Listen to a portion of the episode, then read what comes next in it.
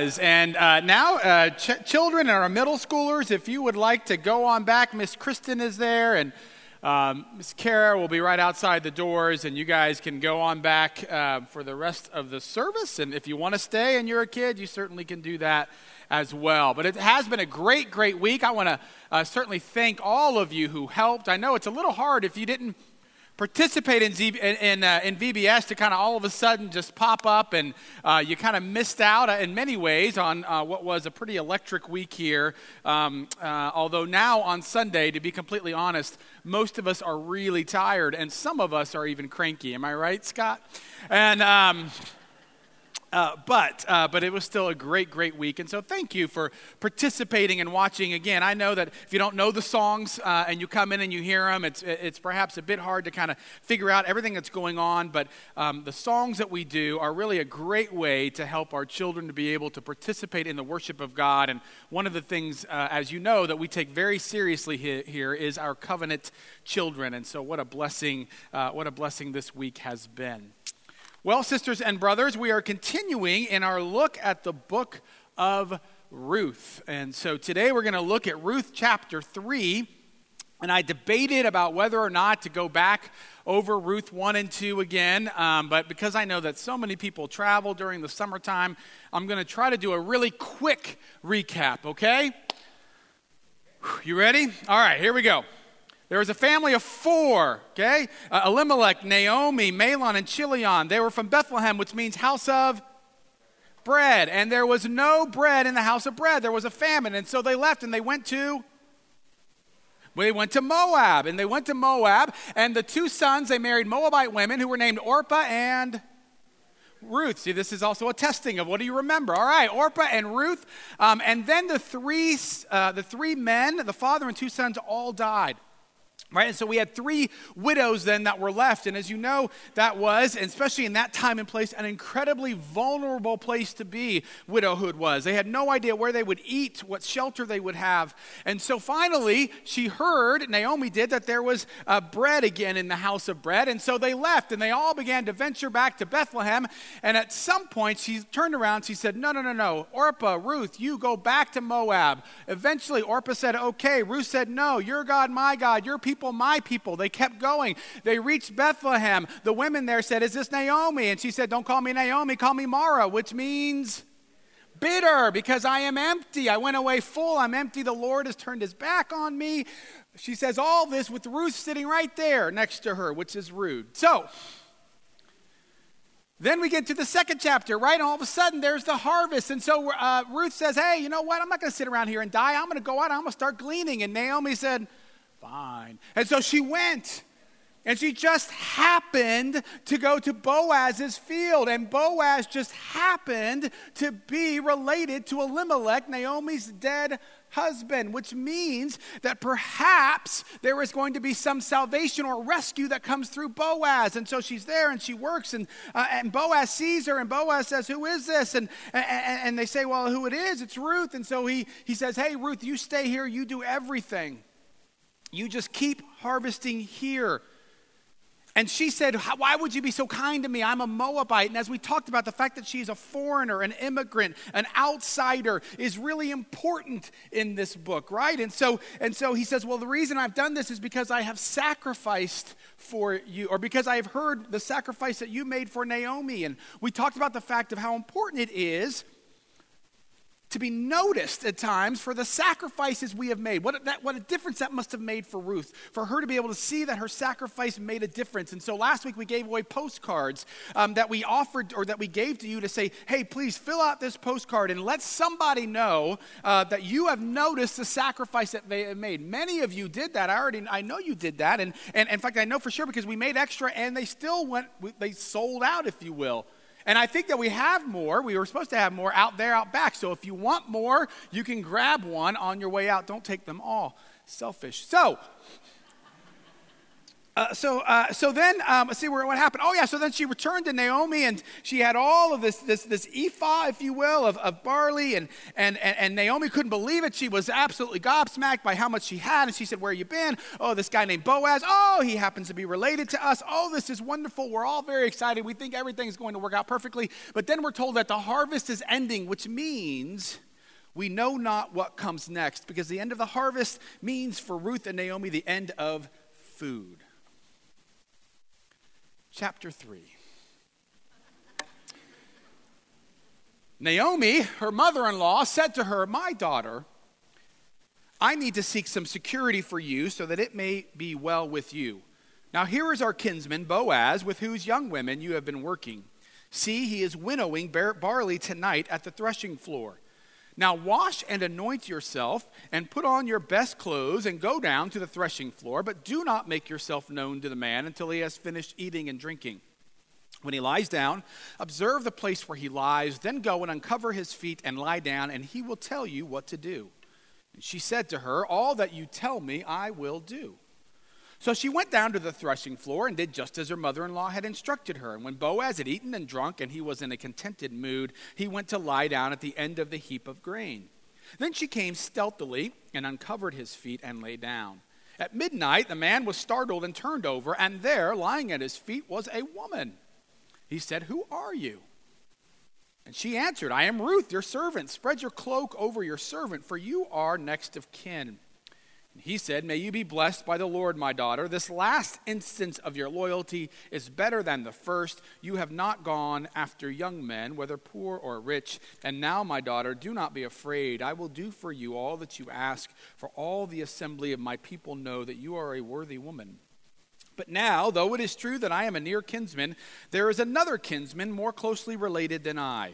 Remain this night, and in the morning, if he will act as next of kin for you, good, let him do it.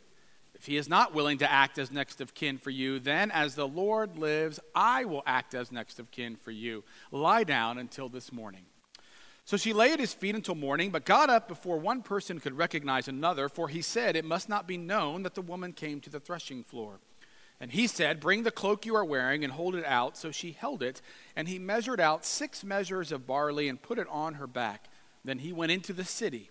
And she came to her mother in law, who said, How did things go with you, my daughter? And she told her all that the man had done for her, saying, He gave me this six measures of barley, for he said, Do not go back to your mother in law empty handed. She replied, Wait, my daughter, until you learn how the matter turns out, for the man will not rest, but will settle the matter today. Sisters and brothers in Christ, this is the word of the Lord. Thanks be to God. Let us pray. God, we do pray that you would be with us this morning.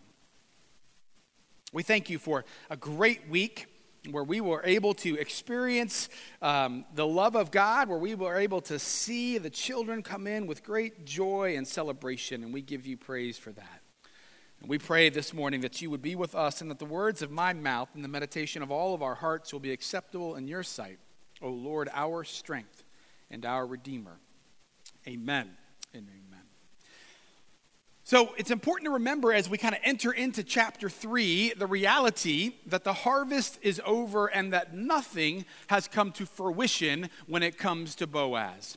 And one of the things that we in America in 2019 have to understand is that this is not just some episode of The Bachelor where we might be disappointed that Ruth and Boaz didn't get together. For them, for Ruth and for Naomi, this is a matter of life and death, it is a matter of survival. And so, Naomi all of a sudden speaks. And it's clear that her coming to life, as we began to see in the second chapter, was not just a phase, because all of a sudden she takes all of this into her own initiative. She says, okay, we have to do something in order to survive. And so she hatches this great plan. She begins by telling Ruth that she needs to bathe herself and anoint herself and then get into fancy clothing. Now, there's a lot of question as to why exactly uh, Naomi would want her to do this. Some would suggest that it's because this is what a bride would do before she was to get married. And so, by, by dressing like a bride, perhaps she gives a clear uh, indication to Boaz what she is wanting. Others have suggested, well, this is oftentimes what women would do whenever they were, um, whenever they were uh, done at the end of their, their time of mourning. Whenever one of their husbands had died, at the end of the mourning, they would get dressed up as a way of saying, I'm done with the mourning, and if I might be, if the option becomes available, I am marriageable yet again.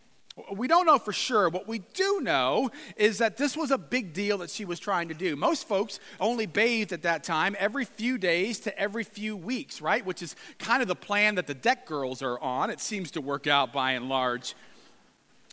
But we know that this was a big deal, and if nothing else, what we know for sure is that she is trying to be as attractive and as, as enticing as possible. And so she tells her, Naomi tells Ruth, okay, I want you to do all these things, and then I want you to wait.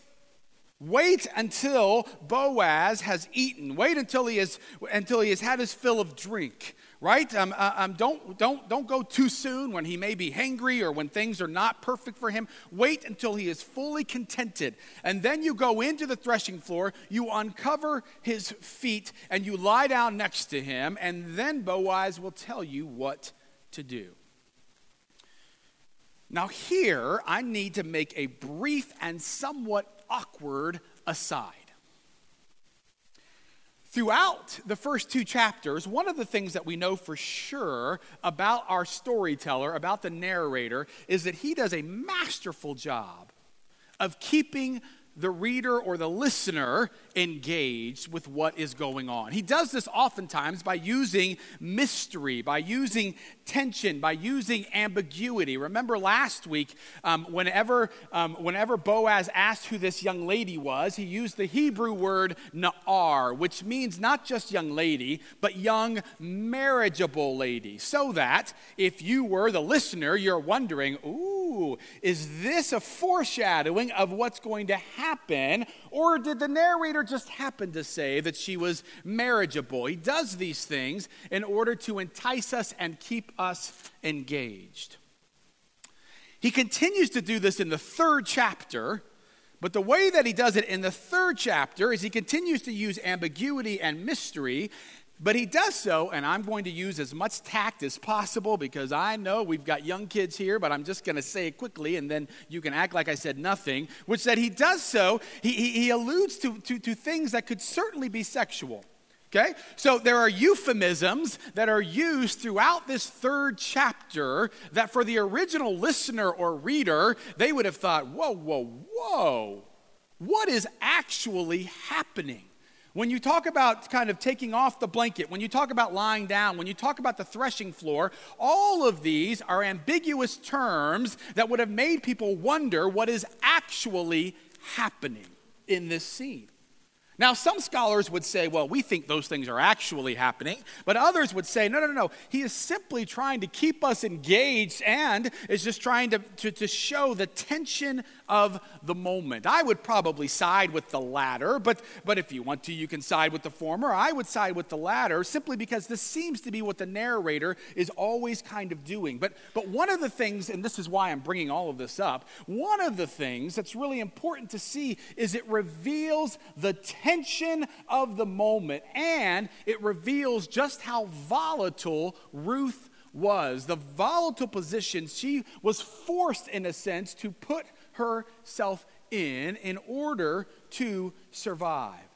And so, what you need to feel at this moment, what you need to hear at this moment, is the darkness, the darkness of the night, to hear the breathing of Boaz to feel the heartbeat and the fear of Ruth. A little after midnight, we're told, Boaz is startled. And he's startled, of course, by the fact that there is a woman who is lying at his feet. Exactly.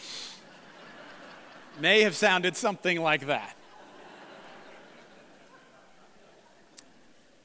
And so, where was I? So he says, Who is it? Because it's so dark he can't see.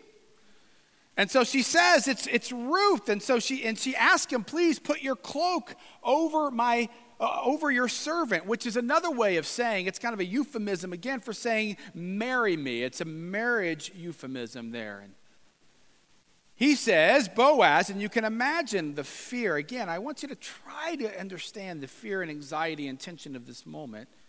He says to her, Well, I will do what you want. And, and, and and he said, How blessed are you of the Lord? And your first loyalty, he says, or your second loyalty is even better than your first loyalty. Now, there's question as to what that means. Probably the first loyalty is simply the fact of the sacrifice that, that she made for Naomi. But there's some question as to what the second loyalty is. Most would think it's probably the simple fact that she decided to marry or to ask, in a sense, what she's doing, Boaz to marry her, because Boaz, most think, because of the Hebrew that's being used, which is very kind of archaic Hebrew, and for other reasons, that Boaz was probably quite a bit older. That Ruth probably could have found somebody younger, but if she had done so and it wasn't someone related to Elimelech, then Naomi would not still have been taken care of. And so, what Boaz is seeing here is that she has chosen Boaz, and a part of that is a sacrificial act that she has done because of her love for Naomi. I love what Frederick Buechner says about this. He says, uh, he, he, he says, Boaz was so overwhelmed that she'd pay attention to an old crock like him when there were so many young bucks running around in tight fitting jeans. Um, this is a, uh, another, that's not in the original Hebrew, it's just kind of the sense. So he tells her to not be afraid, which of course reminds us of the fact that she would have been very afraid. And then he tells us that he'll do everything that she asked, which makes us all very excited. We think, oh, this is going to be picture perfect. We're already hearing the wedding bells. We're already seeing that Ruth and Naomi are going to be taken care of.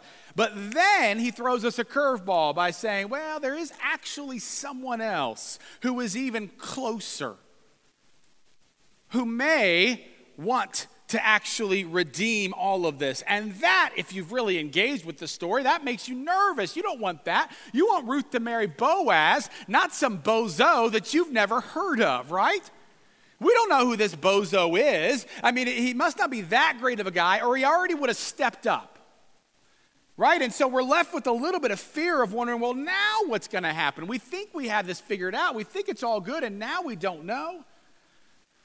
But he tells her to stay the rest of the night because it wouldn't be good for the woman to be seen at the threshing floor and then to leave when no one can really notice you. He puts he gives her some more barley in order to take back to Naomi. So she does, she goes back. Naomi says it will be taken care of by the end of the day, but we don't know exactly what that means. And that is how our third chapter ends.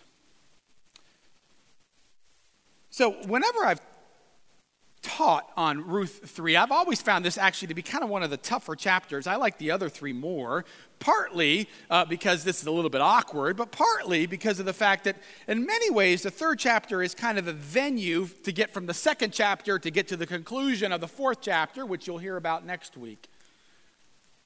And so I wrestle at times with what exactly to say about this particular chapter, but there's a couple things at least that I want to point out this morning. The first is, and I could have said this after chapter 1, 2, um, or even next week, is this that one of the things that we at least need to say out loud is how thankful I am as a pastor and as the father of four daughters with the reality that we are no longer in such a time where the only way for a woman really to be able to survive or flourish is with a man. In other words, that the only way for her to be able to survive is if she is married. And so I am thankful, and we should all kind of grieve, quite frankly, with the fact that Ruth had to put herself in such a vulnerable position just in order to survive.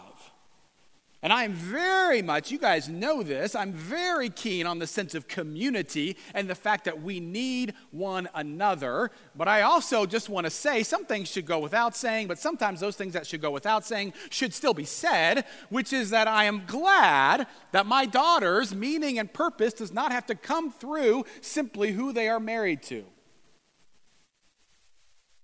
Maybe you disagree with me, but I am glad for that. And I also want to say that the church, and ZPC does this at times too, I know it, I am guilty of it, sometimes focuses so much on marriage or on family that it can easily make singles, those who are divorced or divorcees, those who have never been married, widows, widowers, or singles, if you have a spouse who doesn't come to ZPC and, and doesn't want to come to ZPC, that sometimes they can feel as if they aren't quite as part of the, as much of, of the community. And so I, I grieve that as well, and at times my own part in that. So I want to begin by saying that I am glad that we are at a different place now than they were several thousand years ago. All that said, when you think about the culture of that time, you have to be struck with the courage of Ruth and Naomi to be able to work within that system in such a subversive way. I mean, these two women are amazing for their courage to not simply succumb to the system, but to figure out how to take the initiative within the system in order to try to make sure that they could survive in a system that by and large did not want them to survive. It's really quite remarkable. And I hope that you are struck by the faith and the ability and the initiative and the encourage of Naomi and Ruth. I mean, one of the things that I'm struck by, quite frankly, is, is the fact, and we mentioned this last week, but at how they begin to see how they pray or others pray to God, and that is good and right but then they also seem to be asking the question in the midst of that prayer Lord, what would you have us do in order to further your mission and even perhaps to help answer this particular prayer? Think about this. Maybe you remember back at the first chapter, Naomi said to Ruth and to Orpah, May the Lord bless you. May the Lord be with you. May you be able to get married to somebody so that you will be able to flourish. Then, two chapters later, as she's kind of wrestled with her own understandable depression, all of a sudden she begins to see an opportunity for her to join God in helping to answer this prayer. And so she concocts this plan. She creates this setting in which would increase the likelihood that Ruth would be able to be married. And then again, we see this this week. We saw it last week as well. Remember the prayer that Boaz had, which over Ruth, which was, May the Lord protect you. May you find refuge under the wing of God. Now, the third chapter says this. She says, this is how it's interpreted by the NRSV. She says, Put your cloak over your servant. But it doesn't literally say cloak. Literally, what it says is put your, anyone want to guess? Your wing over your servant. In other words, she uses the exact same word that he used when he said, May you find protection under God's wing. And Ruth says, Oh, there's a wing that I can be protected under as well, and that's your wing. You see how Ruth just masterfully begins to bring up this fact of, I think that's a beautiful prayer. And again, here is the way that God can help that prayer come to fruition. And I think, and I want to say it again, I think it is really important for us to understand that tension when it comes to prayer. That in prayer, we are both asking God to work which is good and right. But we are also mindful, as someone has said, that God loves to use his people to help fulfill those prayers. And it is very easy for us at times to simply pray for something and to think that then we are done, where we forget that a part of prayer is also listening to how God might want us to be at work to fulfill those prayers. So, one of the things that we talk about is that we want disciples here. We want to make disciples. We want to be shaped more like Jesus. We want to build for God's kingdom. And what we've been saying over the last fall and spring is that the primary way in which that happens is when we are in relationship with God and when we are in relationship with others. And you can't force relationship. We've all seen people who try to force relationships. It is not good. And we've seen people who try to force relationships with God. Maybe you've maybe you've done that. I had that a lot when I was growing up. People who would try to force me, you know, force me and almost scare me to loving God, right? Do you know that you know that you know if you died right now, you'd go to heaven. If not, you're going to go to hell. Do you want to be in relationship with God? Yes! But that's not much of a relationship. That's a fear more than it is a relationship. You can't force that, right? We want to be very clear about that. At the same time, we talked about being relational, but we then also talked about being invitational, being inviting. And we talked about being respirational or gathering and scattering. And here's what we need to remember we are in control of those things. We are in control of whether we are inviting or not. We are in control with whether or not when people come through here, we are welcoming them. We are in control with whether or not our homes and whether or not this church building is an inviting place to be. We are in control with whether or not we gather together. We are in control with, with how we see people when we're scattered out. We are in control of those things. And see, I think that what God wants is God wants us to control the controllables, to be able to say, how can we be more inviting? How can we be people who go out and who gather together? And when you do those things, then you wait to see how might the Lord work in the midst of this. This is what Ruth and Naomi did. They could not force relationship with Boaz. But they could help to cultivate a situation in which the likelihood of relationship might grow. Right? So, this is what we've been talking about with neighboring. You know, I, I, told you all that we've been doing this experiment, and we did kind of a second part of the experiment where I just asked people to really kind of be, uh, uh, be present in their neighborhood. And so, so, this last time when we did it, people were doing things like having block parties or, or having a party, um, uh, yeah, but just having a few different kinds of block parties. And, and, and, and as we talked about what we learned, again and again, what came out of that is, well, people taught, people met who had never met before for. Guess what? If you want to be in relationship with somebody, you have to at first actually meet them. See, that's why you come here for these deep thoughts. But you have to actually put yourself in position to actually meet people. And that usually takes more than just driving by and waving or, or giving a honk. It takes spending time. And so, what we found, again, this is not rocket science, what we found is that when people were together, when they had food and drink together, when they created space, that relationships began to occur. We can control how we gather, we can control how we invite, and then we wait to see how it is that the Lord helps us to relate. See, this is one of the things I think that we have to always be mindful of because sometimes it's easy for us just to say, well, it all happened in God's timing. And, well, you know what? If people want to come and meet, uh, be here at ZPC, they'll just kind of come and it'll be fine. We'll just, we can just do our own thing. Or, hey, if we want to really love our neighbors, it'll just happen. People will just come over and they will just knock on our doors and say, will you please love us? I mean, we don't say that out loud, but by and large, that's how we tend to live. And so, what we see in this story is we see Ruth and Naomi, two people who say, No, no, no, we're going to we're, we're going to control what we can control. We're going to do what we can to cultivate relationships. Because of a lack of time, I'm not going to say a lot of different ways that I see that happening. I'm just going to focus today on one way that I want us to celebrate, which is, which is this week of VBS. I love this week of VBS because it is a remarkable opportunity for us not to just, just to say that we love kids, not just to say we hope the children experience the love of God and the experience of the love of our community, but we actually say, how can we be a part of that? And it's one of the things that I see every year, and I certainly saw it this year.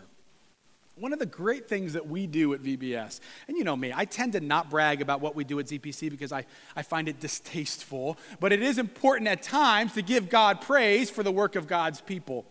Well, the way that we always started off ZP, uh, uh, uh VBS is with food, which is always a good way to start off something. But not food for the kids per se, but food for the volunteers. So when we get here, we get here at 5 o'clock, and there's a lot of folks, most of them um, um, are our kind of second half adventurer crew, our seasoned saints, call it what you want, uh, the people who have some experiences in life. Not all of them, we had some that were younger, but most of them were more seasoned. And, and, and, and what was fantastic is they do it so remarkably. I mean, they, they give us this great food, they have this wonderful smiles, they're coming up, seeing if they can pick up our trash, they have this great joy joy about them. And you may think, oh, that's nice, it's just food. It's not just food. Because you see, what happens is when you come and you're thinking, oh man, I got to do VBS again tonight, it's like a third night, you don't have to think about the meal at all. You just show up. And what happens is, as you see them serving you, we are reminded of our call to serve others. And you're not stressed, it's not anxious, and they do it with such joy. There's a woman that we know, Megan and I know, and, and, and she, was, she, she comes to ZPC every once in a while, not very often, just from time to time. Um, but she said to Megan, man, ZPC ZPC knows how to do food. what that means is not just that we make good food, but we do. But it's the fact that we are thoughtful with the food, that we know that it's not just pragmatic, this will give you energy, that it is opportunity. And as you see people cultivate relationship, relationships around tables, as you see the joy and it just kind of begins to emanate and you want to be joyful, it just begins to shape you in a different way. And then, of course, with the actual VBS, once, once we get past that, you see all of the different ways that people serve. You see our high schoolers. You know what little kids love?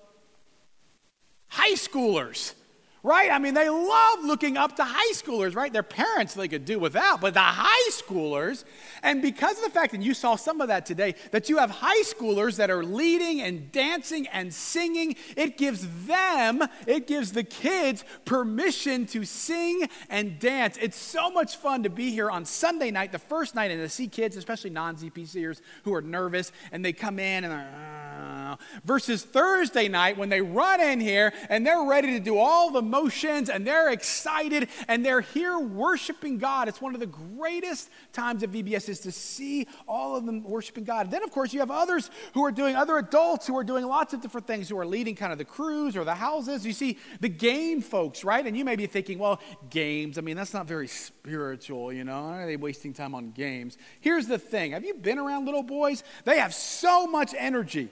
You put them out in 90 degree heat and you make them run around for 20 minutes, at least they're a little bit quieter when they go in to listen to the story, right? I mean, so it all plays a part, right? Then they had these crafts that they were able to do.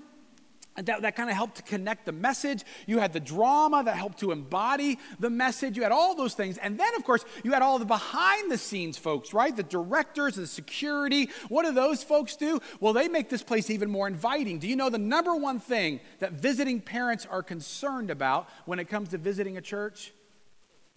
Safety. It's not what lesson are they learning, it's not are they going to have fun. It is whether or not it is safe. And so the fact that we can make sure that this is a safe place is not just something that we shouldn't pay attention to, it is absolutely vital. And then, of course, we use this building, something that we oftentimes overlook, that we'll be talking about a lot more in the days ahead. But we use this building so that anybody who has ever participated, anyone who's ever given a penny to ZPC, what you may or may not realize is that you're a part of VBS because of the fact that we have this actual space where people can come and to experience the love of God and this community. And what I want you to know is, that there is a sense of urgency that we need to have about that. Not a sense of panic, but a sense of urgency of the importance of what we do. Just like Naomi at the beginning of the third chapter clearly had a sense of urgency, we need to have that as well. Uh, one of the great things to be able to see after a week like this is the impact that we can have. I already shared the great impact it is to see 200, nearly 250 kids singing and dancing and shouting about God. I mean, when they sing, Yes, Lord, yes, Lord, yes, yes, Lord, I mean, the only one who is dancing uh, and jumping higher than them is Pastor Scott. it is, it is, but you see this great joy, this great excitement. And then you get to hear stories like a story of a young girl who, on her way home, um, um, um, told her dad that, that, that, that, she had kind of taken to heart what Paul in the drama had said. And, and she had decided, yes, to invite Jesus into, the heart, into her heart. And, and the joy that she felt as she did so. And you think, wow, this is having an impact. And then, and this is something I almost bring up every year, and then you we get to see what these kids are oftentimes wrestling with and why what we do is so important. One of the greatest ways that we see that is through their prayers. They do a prayer box. We do a prayer box. I think we've just done it the last few years, or a couple years even. And, and they write in their prayers, and they know that there are going to be people, and we have people who sit there, they pray for all those prayer requests, and then they go by name and pray for every participant and volunteer. And I just want to share just a few of those prayers just to give you a sense of what these kids are thinking about. Right? One of them is a prayer that they would win all the games.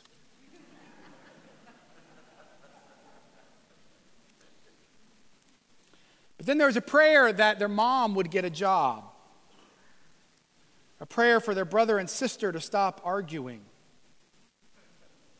a prayer for a little friend who has special needs, prayer for their mom and they could help get over the loss of their grandpa. Prayer for a father to get better soon.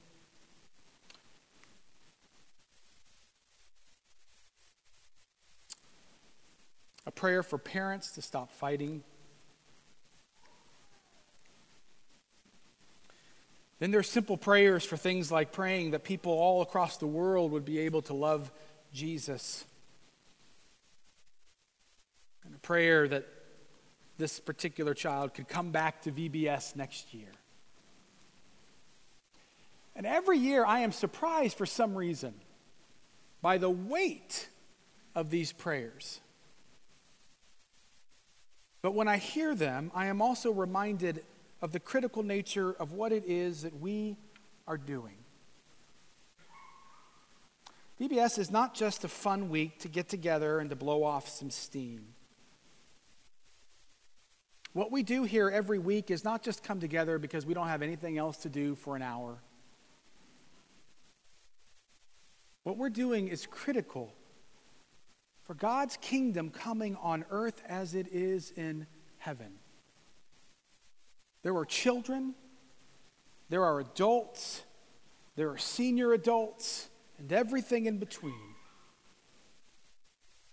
who need to know that they are loved by God and that they are loved by us. And my hope is that we will continue to be a people and in even greater ways who will keep praying. And as a part of that prayer, we'll be listening to the ways in which God is calling us to join Him, what He is doing in this community and across the globe for God's glory and for God's glory alone. Amen. Let us pray. God, we pray for your spirit. We thank you, Lord, for a great week at VBS. We thank you for all the children, Lord, some of whom we knew, some of whom we had never met, who were able to experience the love and grace of Jesus and the love of this community. And we pray that you would help us to continue, God, to be a people through whom you work. It's in your name we pray. Amen.